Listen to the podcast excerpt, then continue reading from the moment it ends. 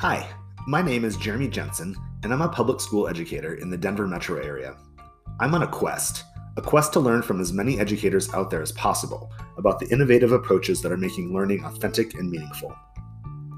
It's a very different world today than when our current education system was established, and I've been incredibly fortunate to have had opportunities to get to know some amazing educators who are working tirelessly to adapt to this new and evolving world. One common thread among these inspiring educators, I've come to find out, is their ability to balance both a passion to make progressive change with a humility and understanding that they don't have all the answers. Hence the name of this podcast Humble Badass Educators. It's often easy to identify what's not working in our current education system, but it's a lot harder to figure out what changes really are having the most success. I invite you all to join me on this journey to hear about the secret sauce from the educators out there who are positively impacting our landscape. In fact, that's the point of this show, so that these ideas can hopefully be spread far and wide.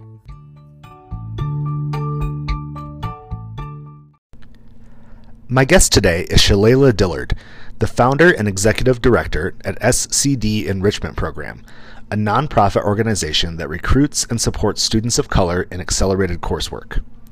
The SCD program offers a wide array of services to schools and students, including cultural education workshops, professional development, advanced coursework equity audits, summer camps, cultural history courses, and much more.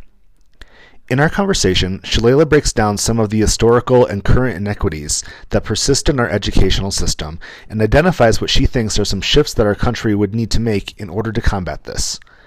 She shares her personal story that follows her experiences from being a gifted and homeless student of color in a systemically racist education system to deciding to take her largest gamble and quitting her job as a teacher to start her own business. It was an absolute delight to have an opportunity to sit down with Shalelia to learn from her, and I hope you find her story and insights as inspiring as I do.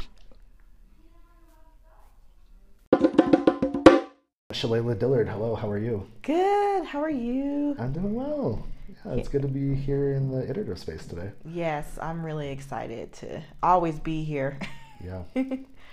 um, tell me about yourself. What makes you a badass, and uh, where does that intersect with humility? Hmm. Um, well, you know, I'm always one of those people that never really like to, I guess, like talk about what I've been through, um, and always want to just like give. Um, that's just always been me, um, and so I don't know, a badass. Hmm. that's interesting because I guess like humble people don't really refer to themselves as badasses. It's a little oxymoron, isn't it? Yeah, yeah. But I mean, I will claim it because I, I do feel like I am, um, I, I do have a, a niche and the way that I'm moving in, in my program, I'm able to impact like students that I never thought I would be able to. So, yeah.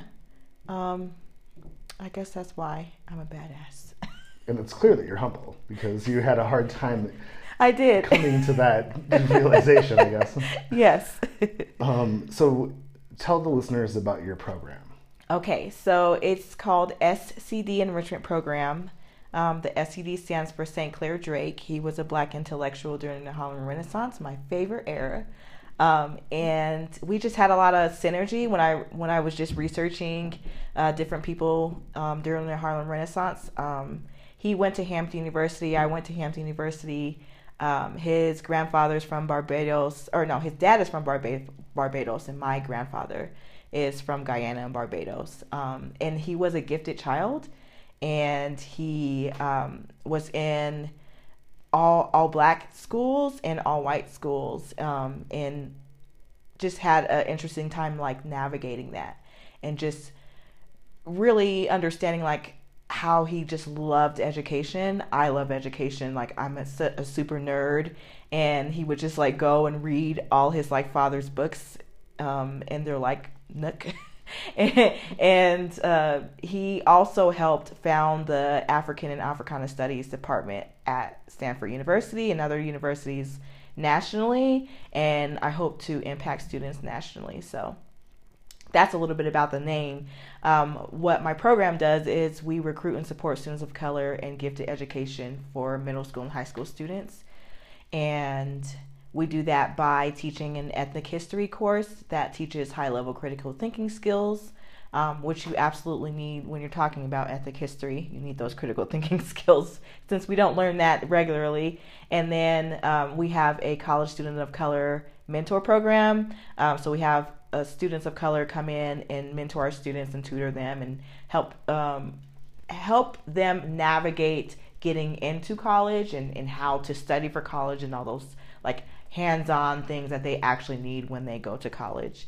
And then we have a leadership component where the students take all the things that they learn from our program and then give back to their schools or communities. There's a lot going on in your program. Yes.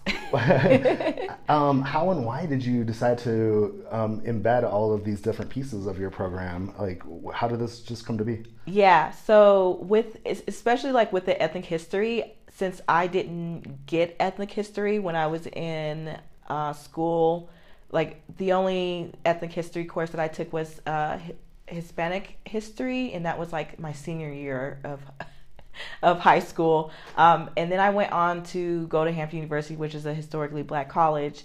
And it was amazing being around um, such highly intelligent, beautiful black people that were from all over the world. And all of our like courses, we learned our history. And so, like in math, you were learning about people that looked like you.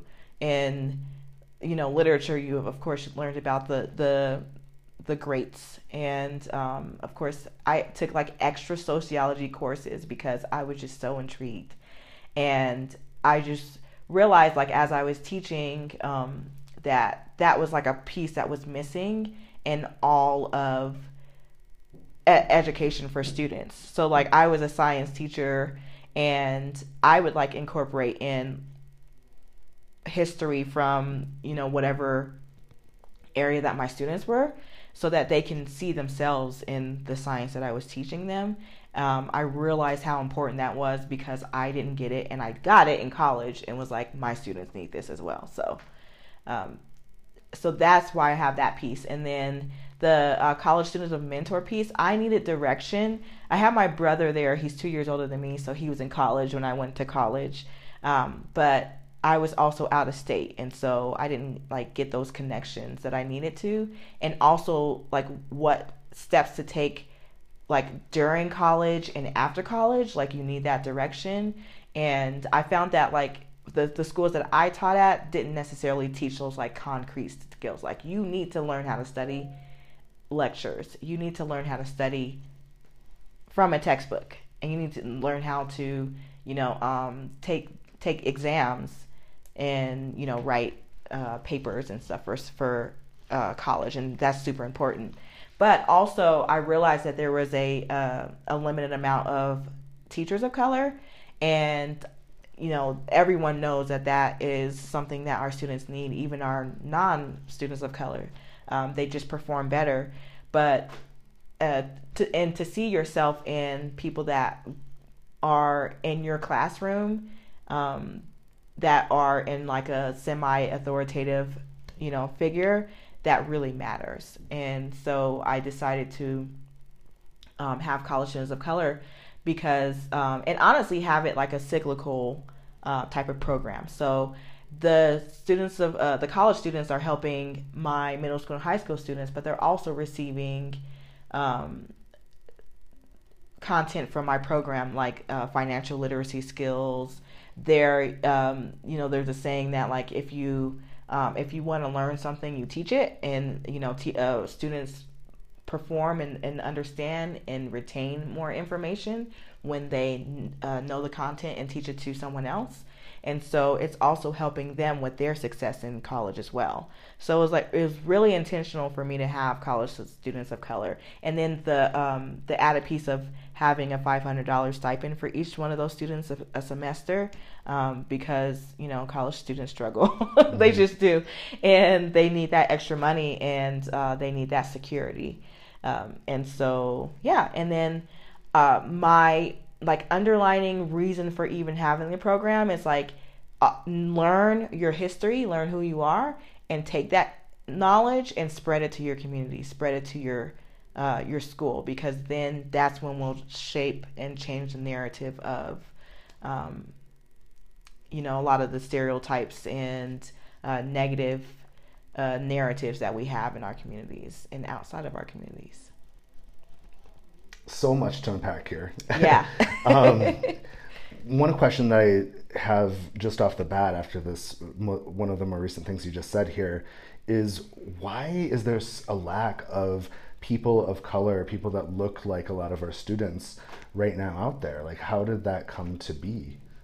I think that's twofold. I think the the first thing is that um, you know there's that narrative like oh teachers don't make money and I need to support my family. Like it, it's a community thing. It's not just like a um, and, and this may not be for everyone, but for a lot of people that I know, it's like when you get a, a job right out of college, you're not just supporting yourself. You may just you may also be supporting your family. You may be supporting um, you know your your mother or your father or whoever and and so you need that extra income and teaching salaries just don't cut it especially like you know um, honestly that's why i didn't move back to colorado to teach i moved to texas to teach because they had a higher salary mm. um, and a lower cost of living so mm-hmm. you know me even just having that like bit of an information is you know, interesting because a lot of st- college students that are just coming out of college don't have that information either. Like, mm-hmm. hmm, where am I going to live? How much cost of living is that going to be? What's my salary going to be? Am I going to be able to be, you know, sustainable? Those type of things um, is what I thought about, but it has a lot to do with my background as to why I thought about that too. So, um, and then the other thing is that uh, there are uh, teachers of color that do enter the the workforce uh, of teaching, um, and they are not treated properly when they go to these schools. And they know their worth and they know their value, and they um, they wind up leaving their profession. Um, I am one of those people. Um, I know dozens of people that left the teaching profession because they didn't feel like they were heard or recognized or they felt like they were like blackballed or something because of you know standing up for something that they saw was just like not okay you know um it's it's like those instances but really it's just because of like the income piece. Can you say more about this sort of inequity of like not being heard both as a student when you were because you grew up in colorado yes. um, and you were taking some advanced coursework mm-hmm. um, in colorado and then you became a teacher both in texas and then eventually in colorado as well. Mm-hmm. what was that experience like for you? How why and how did you feel like there were inequities like your voice was not being heard in the same way Ooh, that's a lot. Okay, so uh, I could start with me. Um, so from first grade all the way to 12th grade, I was in advanced coursework, um, and I was typically the only black person in those programs, or like black female um, in in those po- programs, and so uh, I absolutely never felt heard because uh, for for a ton of reasons, like way more than we can we have time for. But really, because um, I I felt like I had to assimilate to go under the radar so that I wouldn't get a lot of the like stereotypical questions or like the black questions or be like the black dish- dictionary for everyone because um, they didn't have experience with black people um, or yeah, all those like different types of things. And so I can now say that I assimilated. I didn't feel like I did when I was in high school because I loved I loved the history that I knew about my people. But um, at the same time, I know that I did now because I never spoke up when I heard, um, you know, negative comments or like discriminatory comments um, or when teachers would treat me differently than the other white students in my class. Um, I, I will never forget my trigonometry tri- trigonometry teacher. Um, he uh, he didn't. I had two strikes against me, three. I was a female, I was a cheerleader, and I was black. mm-hmm. he did not like athletes um, at all, and um, I stuck out like a sore thumb, you know, in my class, and um, I didn't understand the content. I didn't feel like I could raise my hand because when I did, I was I got ignored because he just didn't want to ha- deal with me at all. Um, and you know, uh, there was like one instance where he literally in the middle of class was just like, "You're digging yourself in a hole. You got to do better," you know, in front of like all of my peers. Um, and you know, in, in advanced courses, like it's super competitive like academically competitive like oh what you get on that? Oh i got an a. Oh i got an a plus. Like mm-hmm. that is like the the yeah. That's the thing like that's what happens. And so for that to have happened like in the middle of my class it was devastating to me. Um, and i wind up actually transferring out of that class and just took like a business like mm-hmm. math class um, just to graduate because i was just like i can't um, but it's like instances like those where you know, um, I would try to speak up for myself or I would try to advocate for myself and was just like constantly ignored. Um, and then, as far as like teaching is concerned, um, just uh, my way of teaching was a little different because um, I I'm an empath, so there you go, you know. Mm-hmm. and I, I really like wanted to not just impact my students academically, but like in their life. Um, and like I just saw uh, one of my students actually that was in my program that I didn't even teach, but um, that was in my program. I just saw her a couple weeks ago, and she was so excited to see me and gave me like three hugs, even though COVID is happening, mm-hmm. and you know was just like I could tell like I I shaped and changed her life, and that was how I was when I was a teacher. And so um, I I can honestly say right now that I probably wasn't like the A plus teacher. I probably was like a B teacher, you know, if we wanted to grade myself um, as far as like the academics is concerned. But I was an A plus teacher when it came to like impacting my students' lives.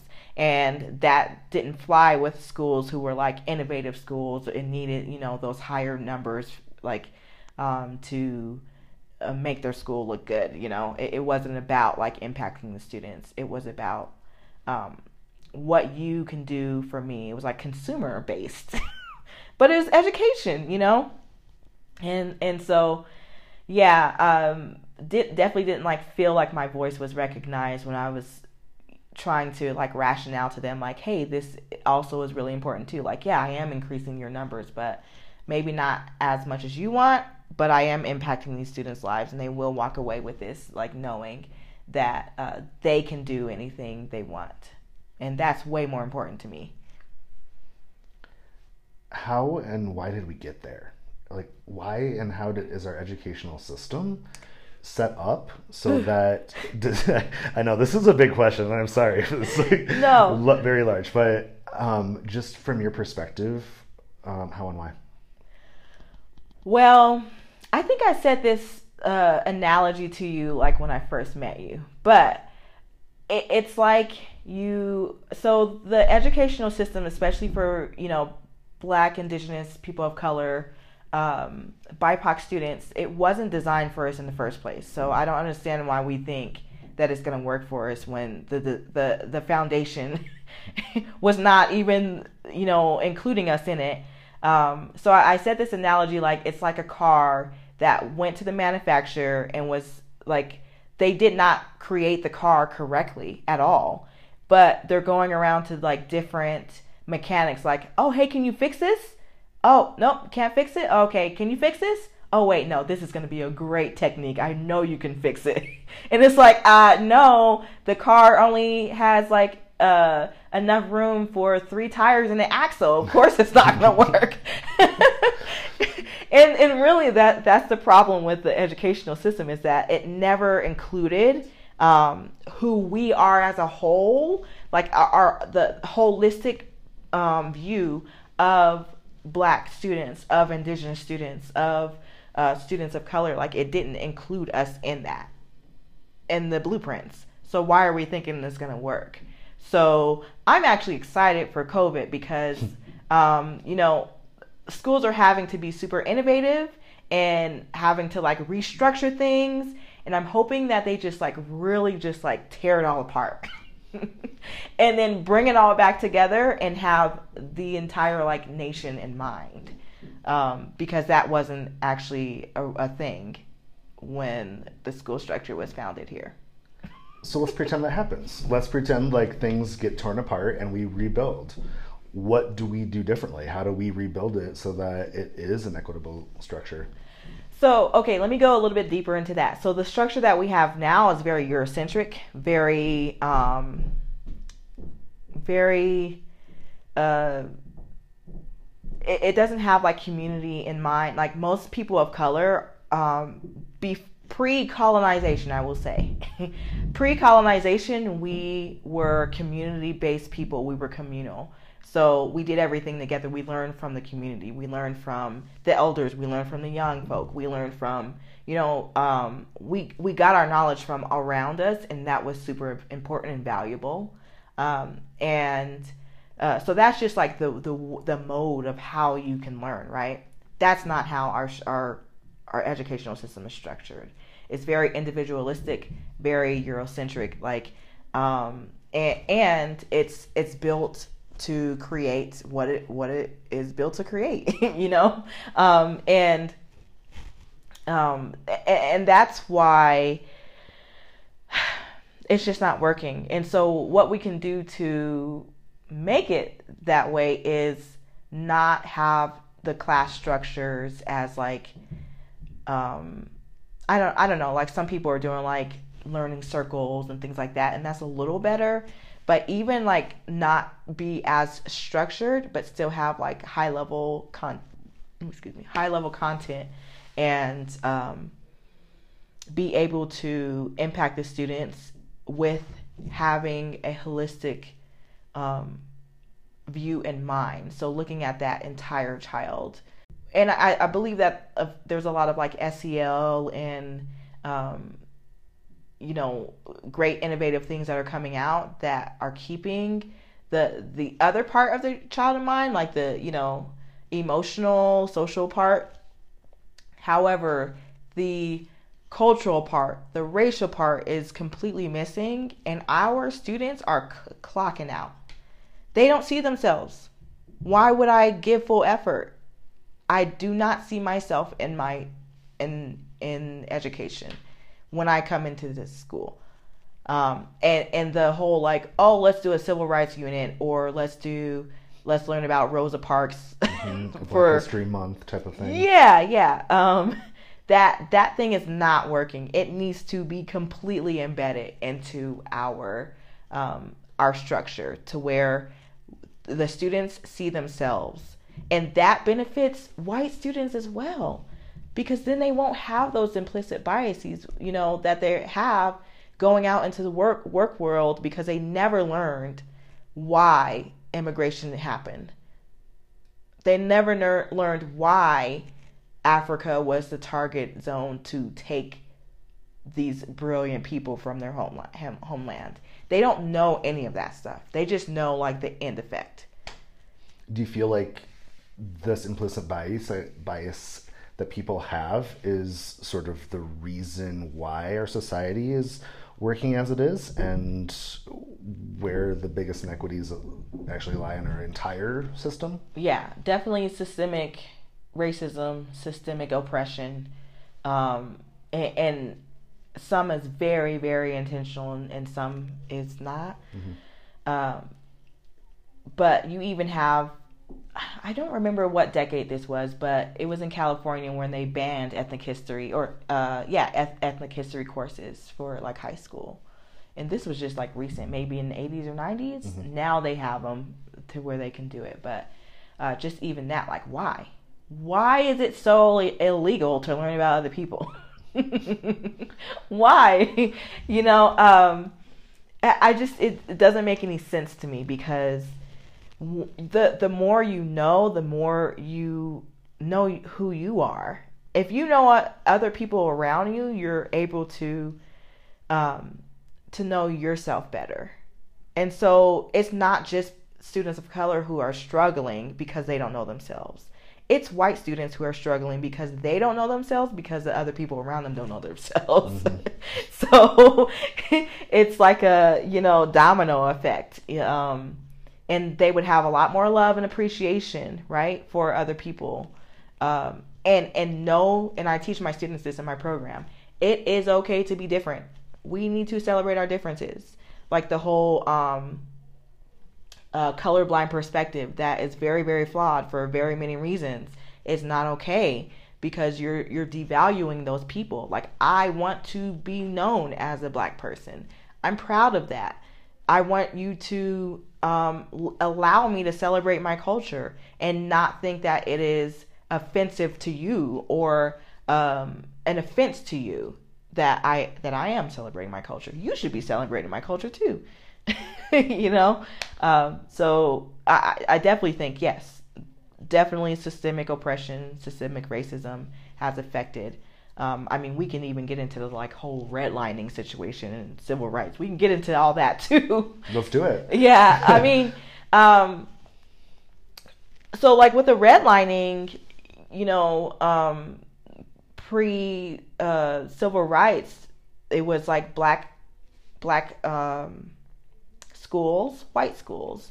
So the, the, the reason why like the civil rights movement wanted to um, desegregate and to bring those schools together is is because the the lack of funding for black schools like the, the the government wasn't giving a lot a lot of funding. And so their content was like 30 40 years prior like they were learning content that wasn't like accurate and wasn't um it, it wasn't higher content at all. And so the, their great idea was like oh well we'll just put the the black students in the white schools. And then that will instead of actually like giving the funding to the to the black schools like if they would have done that they we would have need to integrate it. Now i'm not saying that we shouldn't have integrated. We should have because you know we shouldn't be separate like that. But um and, and then you get into like that's where the redlining comes from. I don't want my white child to go to school to this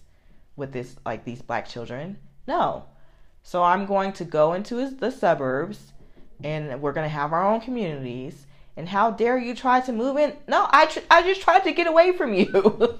like, why would I want? No, I don't want to do that, you know? And so um, that's, of course, one of the many reasons why redlining affected um, education. But I would say that redlining had the most effect on education than any other housing. Yes, that was a big thing. Mm-hmm. Yeah, but education had the biggest effect because of redlining. Do you see improvements in this? Do you see us taking the steps in the right direction? I know that you said that there's hope with this COVID situation of blowing things up yeah. and reassembling, but uh, like, are you seeing anything that um, you can, I guess, name as positives right now? Well, um, I, I've definitely think because of the recent, um, you know, murders of um, Breonna Taylor and Ahmaud Arbery and um, all all the other people who have died because of police brutality. That you know, people are wanting and willing to have conversations because of the protests. And so there's a lot of people who, uh, a lot of actually like white parents that are like, okay, I now see that this is wrong. This is great. I'm not mad at them that it took them this long. At least they're learning, you know. at least they're re- realizing like, wow, this is a huge issue. Mm-hmm. Um, but I there's like been a surge of of people who are like, I need to learn about this because I had no idea, and I think that's huge. Um, I think that's a, a, a step in the right direction. I don't think that is going to help. Um, completely, but I think it, it is improving in that regard that there are a lot more people who are seeing the reality and the truth of our nation mm-hmm. um, instead of what was like fed to us. Um, so. So you don't think that's gonna solve things, though? No. What, what will it take to solve things? Like, what really needs to happen? I don't know because that that answer would be like, how do I end racism? Absolutely. and I have no idea. I mean, I don't know. Uh, but I, I do know that when we are all educated, um, I think that's why I uh, continue to stay into education and continue to educate myself. Is I feel I truly feel like education is the answer for a lot of things that we're going through, and so if I'm able to teach you know, third grade white students about like the empires of Africa, that's going to shape their way of thinking of Africa. And it's going to shape their way of them thinking of people that um, were enslaved from Africa, you know? Um, and so I, I, definitely think education is a key component within that for sure. Mm-hmm. Um, and, and um, I had a discussion with like a funder, and, you know, I was telling them that education is uh, social justice work, and it's a huge part of it. When people think of social justice, they just think of like protesting, right? But no, we need to teach the masses. That was the problem. No one wanted to have conversations after civil rights. No one wanted to, you know, people wanted to just brush under the rug, um, you know, concentration camps for Japanese. you know, that that was a thing that no one really wanted to like yeah we know about it but they're all right like that didn't cause trauma because it's uncomfortable for them yeah. or because like facing this is going to impact you in a negative way i, I think because you know we I love being an American. I'm going to just say that right now. But we are very cocky and we think that we are the greatest and that we have made no mistakes ever in history. And we have made dire and significant and huge mistakes. Um, and and when you crack open a U.S. history book in any grade, you're not going to see like, oh, you know what, we failed in that regard. We made a mistake there. like, and so what does that teach? Like, it teaches like we are perfect. So how dare you say that that happened? You know, it, it goes against like everything that was taught to us. So of course, you know, we're gonna have like a disconnect and we're gonna have people say it's like a political thing. It's not a political thing. It is education needs to be required, but all education. Don't just leave out the parts that make you look good. That's very narcissistic. you know? A hundred percent. So you would make sure that the things that are being learned are the right things. Like Absolutely. that's that's the things that you would like say our system needs to improve in most. Mm-hmm. Yeah, yeah. So I can say that one little thing out of like probably eight million can hmm. help end racism. it's through education. Yeah, for sure. You shared with me that you went through a few years where you were living homeless mm-hmm. and that significantly impacted your sort of like take on life and your empathy can you share a little bit about how that changed who you were and your trajectory i guess yes so um, a little bit of a background my grandparents moved here from shreveport louisiana i think in like the 1930s or 40s um, denver used to be called the harlem renaissance of the west because we had such a thriving black owned business, you know, uh, community here uh, on the east side specifically.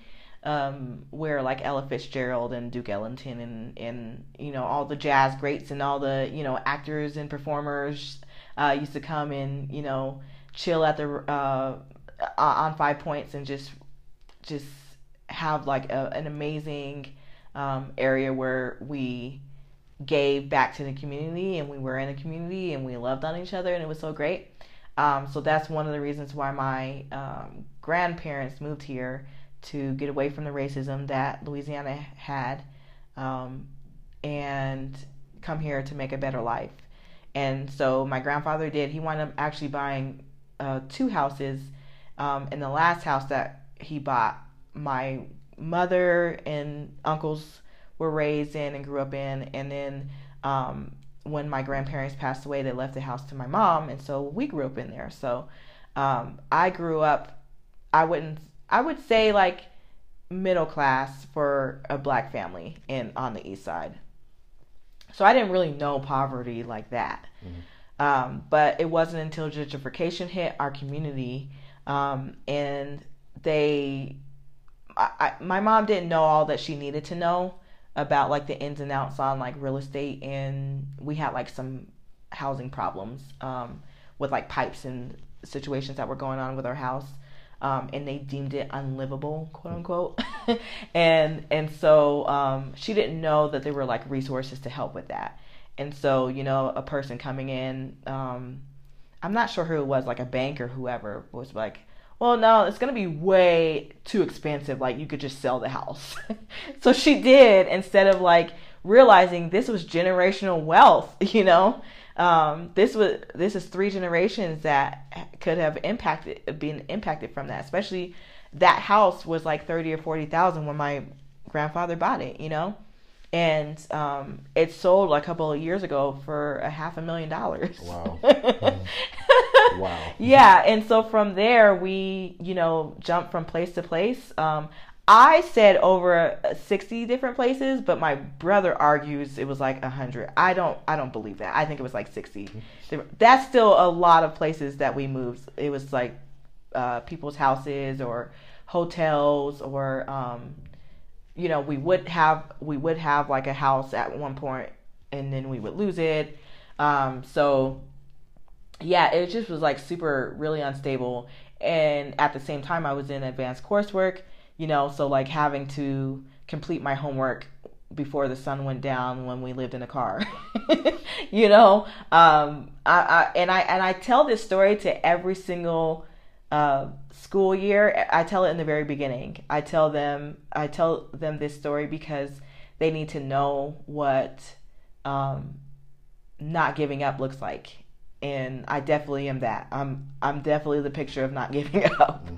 You know, despite circumstances, I was able to go on and get a full scholarship from the Daniels Fund to go to Hampton, and that really was a, such a great blessing for me because it literally got me out of poverty. It literally got me out of homelessness because we were actually still at that point we were living with like my godparents. Um, so still didn't actually have like a residence.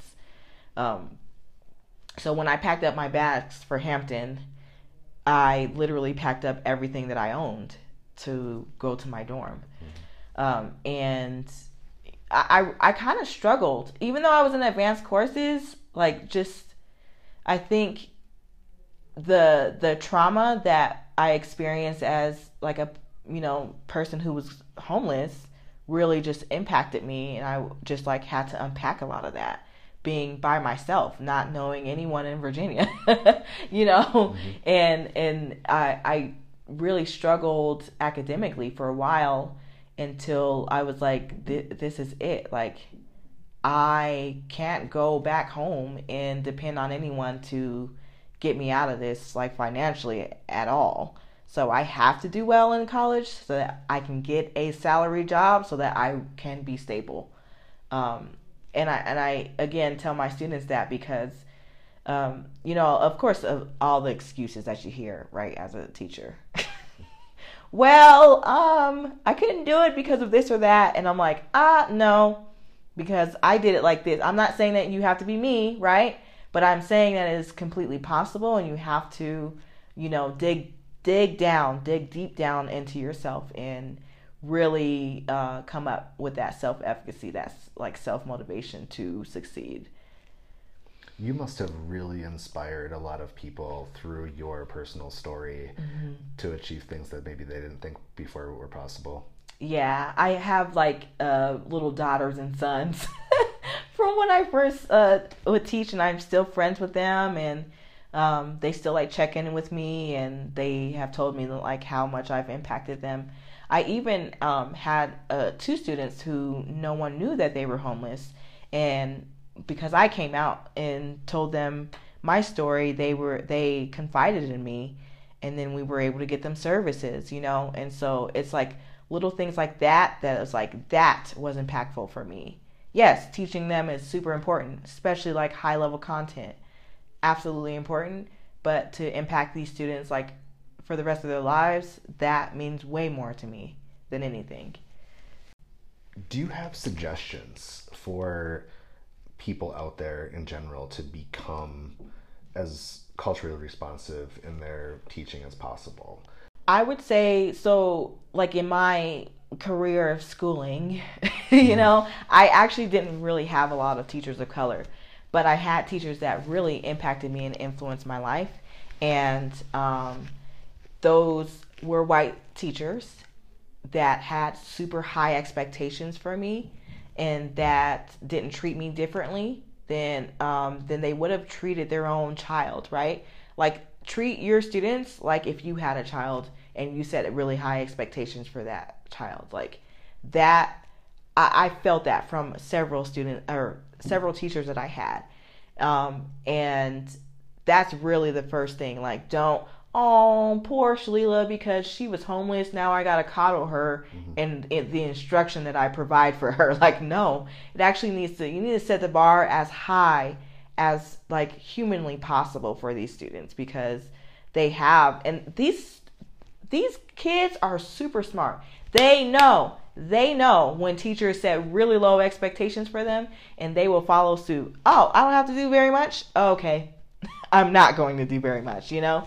Um, and you know that that would be like the number one thing for me. And then of course like implementing an ethnic history on your own. Yes that means a couple of more hours a, a week that you have to go and you know research content. But there's a ton out there now because people are really being more cognizant of like okay i do need to include you know um, marshallese history or um, i don't know Viet, Vietnamese history or you know the the various uh, ethnicities that they have in their class they're familiar with that. And so there's a ton of like information online that you can research to implement that into your instruction.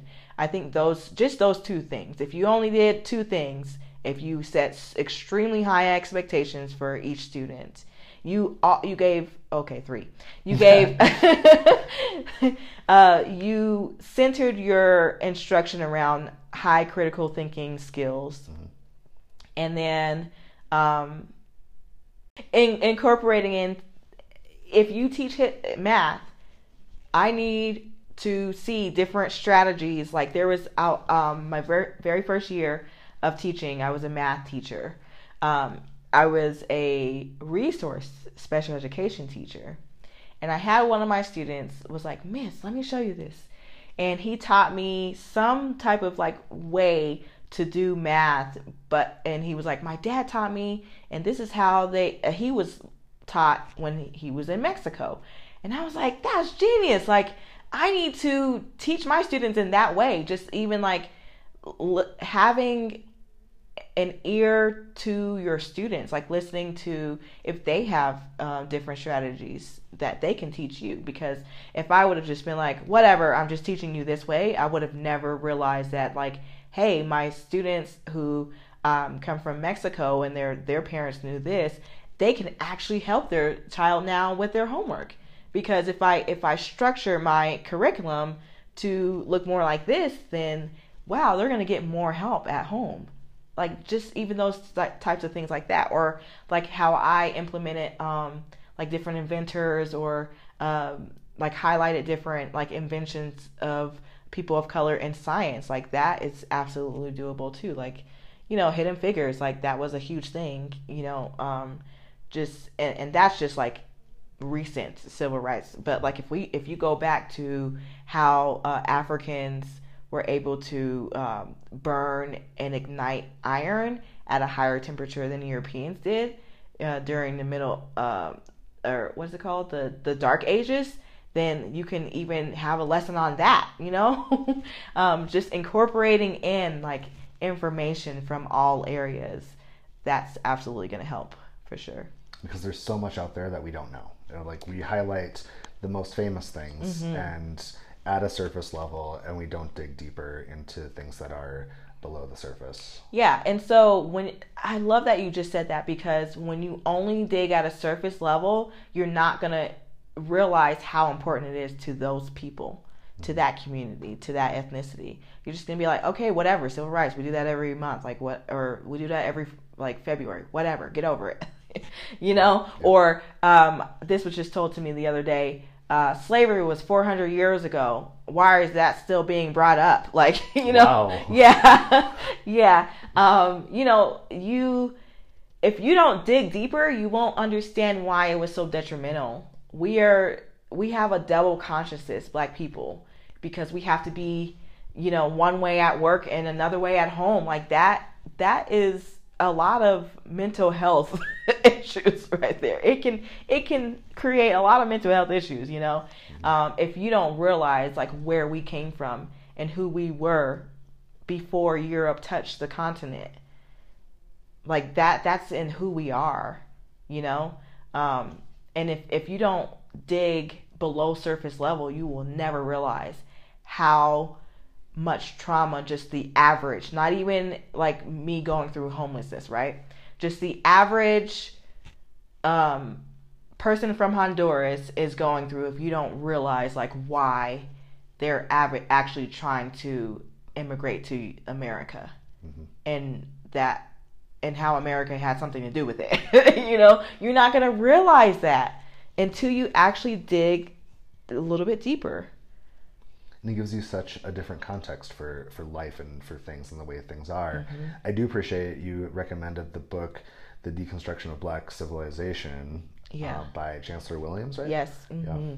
Tell the listeners about that a little bit and why that's so important. Um, so I stole that book from my brother because he was an African American um, history major at uh, CU Denver, and he had a just like a wall of just books on like African history, on African American history.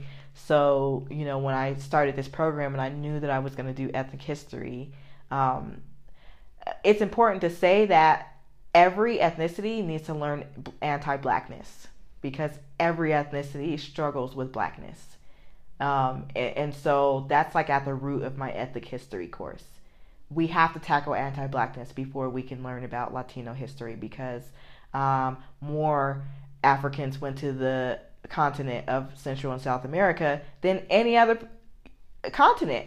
And no one wants to talk about that. So we need to talk about anti-blackness before you learn about your latino history because it, it is within your latino history right? And so i knew that i was going to uh, need this information. And so i uh, went to his library and he was like this is like the holy grail of books that my professors was like this is the book that you need to learn if you want to understand why Africa was such an amazing content uh, continent that people wanted to come to for a, a myriad of reasons. Um, and so that's really what that book is about. Is is talking about. Um, it- it's amazing too because he uh, spent his whole like life on getting uh, valuable and um, and uh, valuable content that was I can't think of the word, but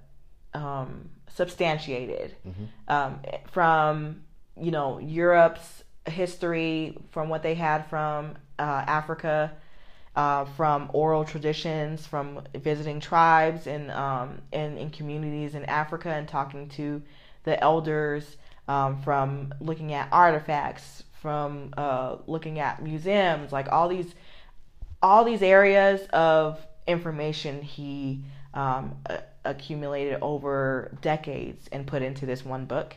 And I don't know why the book is not talked about a lot because it's just so amazing. It's super high level though, and so you you it takes it took me a while to read because it's just a, a ton of information and and information that you've never heard. And so you know you have to think critically when you think about this information because it goes against like everything that you were taught about Africa. When I first thought of about Africa, I think of the infomercial with the little boy who was, you know, had the big stomach and had like flies around his head. That hurts my soul that that was the first vision that I had of African people.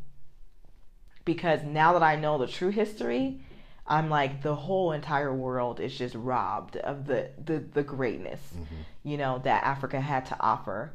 Um, and and then it goes into like you know um, intercultural situations as well, like what we did to each other, not valuing each other enough, you know.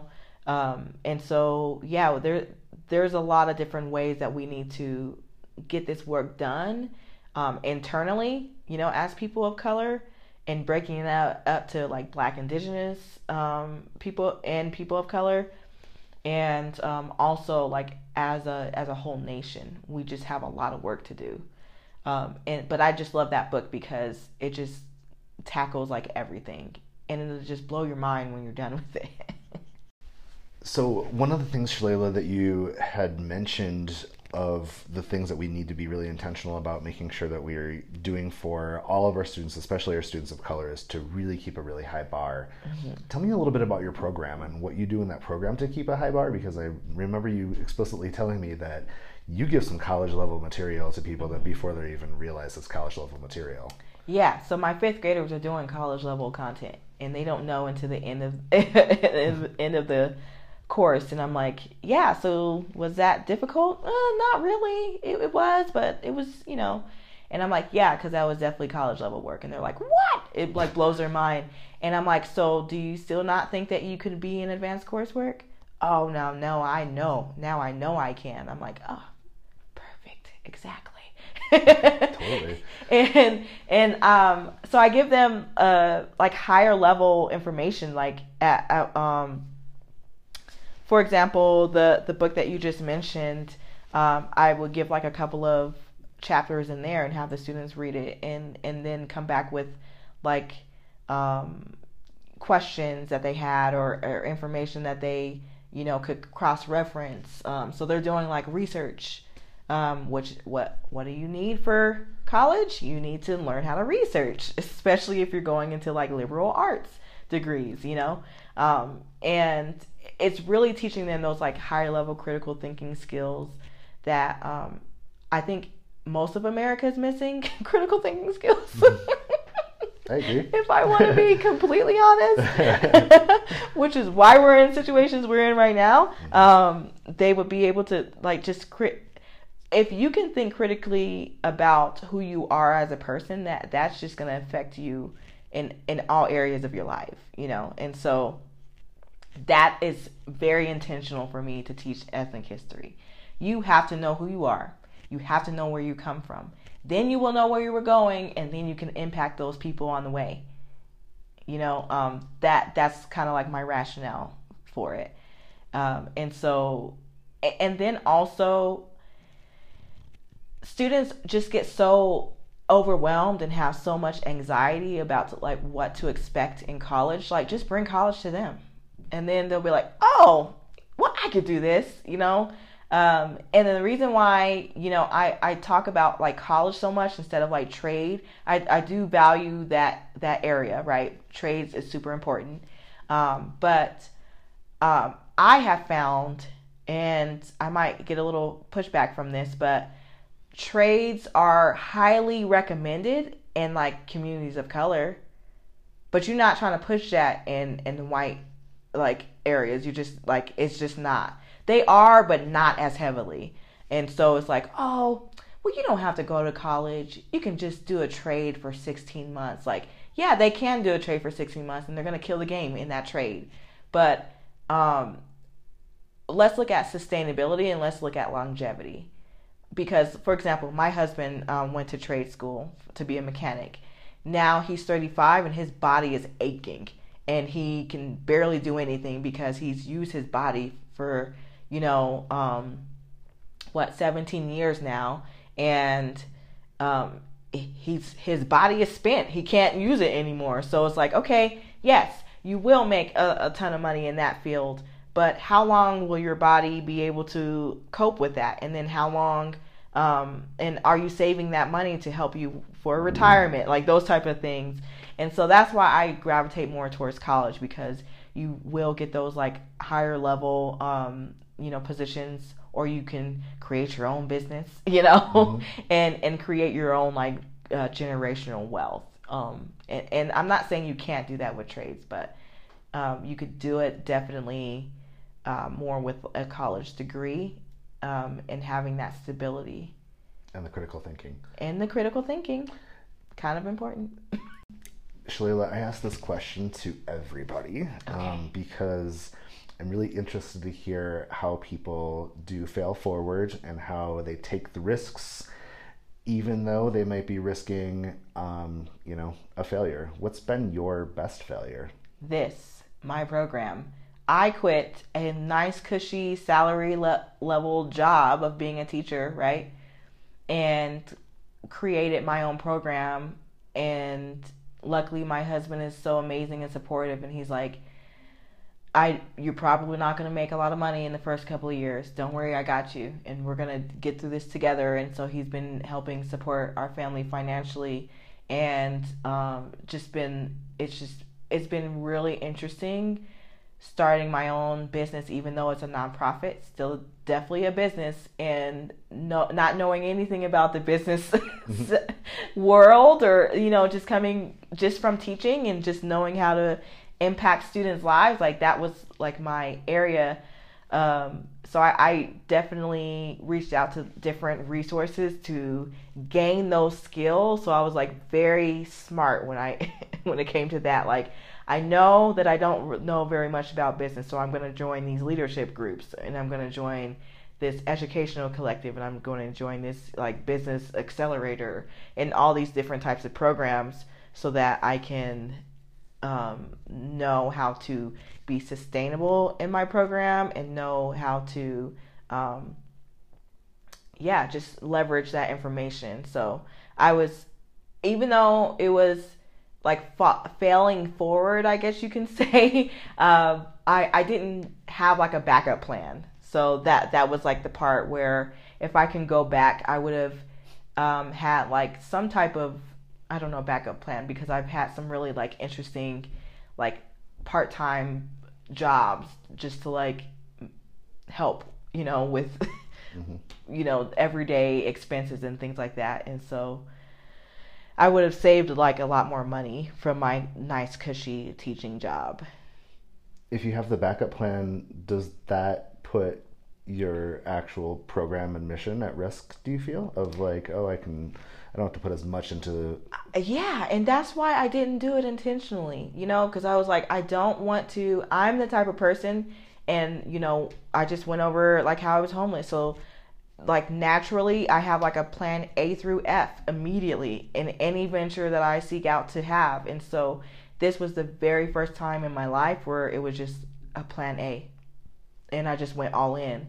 And so i'm really proud of myself because um, it could have went it no it would not have went really bad because it just wouldn't have. But um, yeah that that was the very first time in my life where i didn't have several different you know escape routes in case something didn't work so Do you have any final advice for any humble badass educators or aspiring humble badass educators out there? Yes, and this this kind of goes into um, you know if there is space for you to be a badass educator in the and as a teacher or as an administrator or you know um, in all of those different roles, do it and and be your authentic self. But if there's not, don't be afraid to fail for it like I did and go out there and create um, a program that impacts a lot of students, you know. So um, don't be afraid to take those risks just because you could potentially be like put on the, the, the naughty person list or I don't know.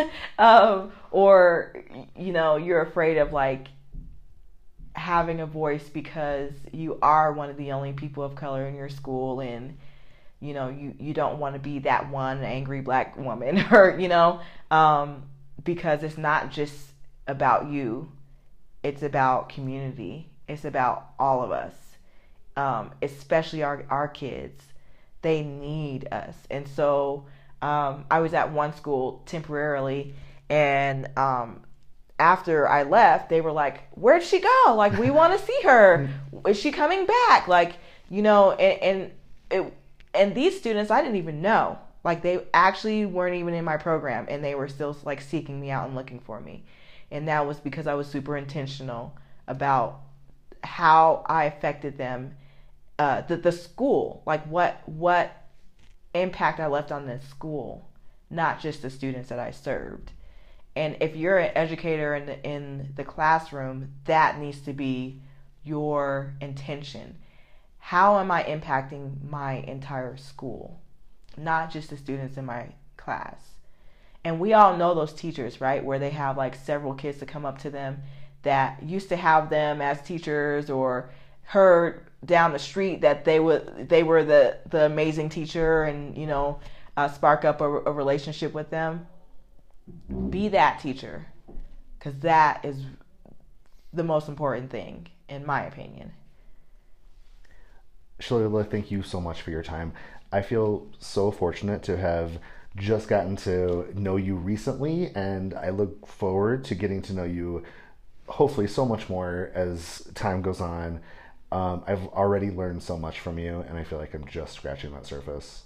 Yay! Well, thank you. I appreciate you. Um, and now I am going to refer to myself as a badass educator. Yep. You need to, because you are. thank you. Thank you.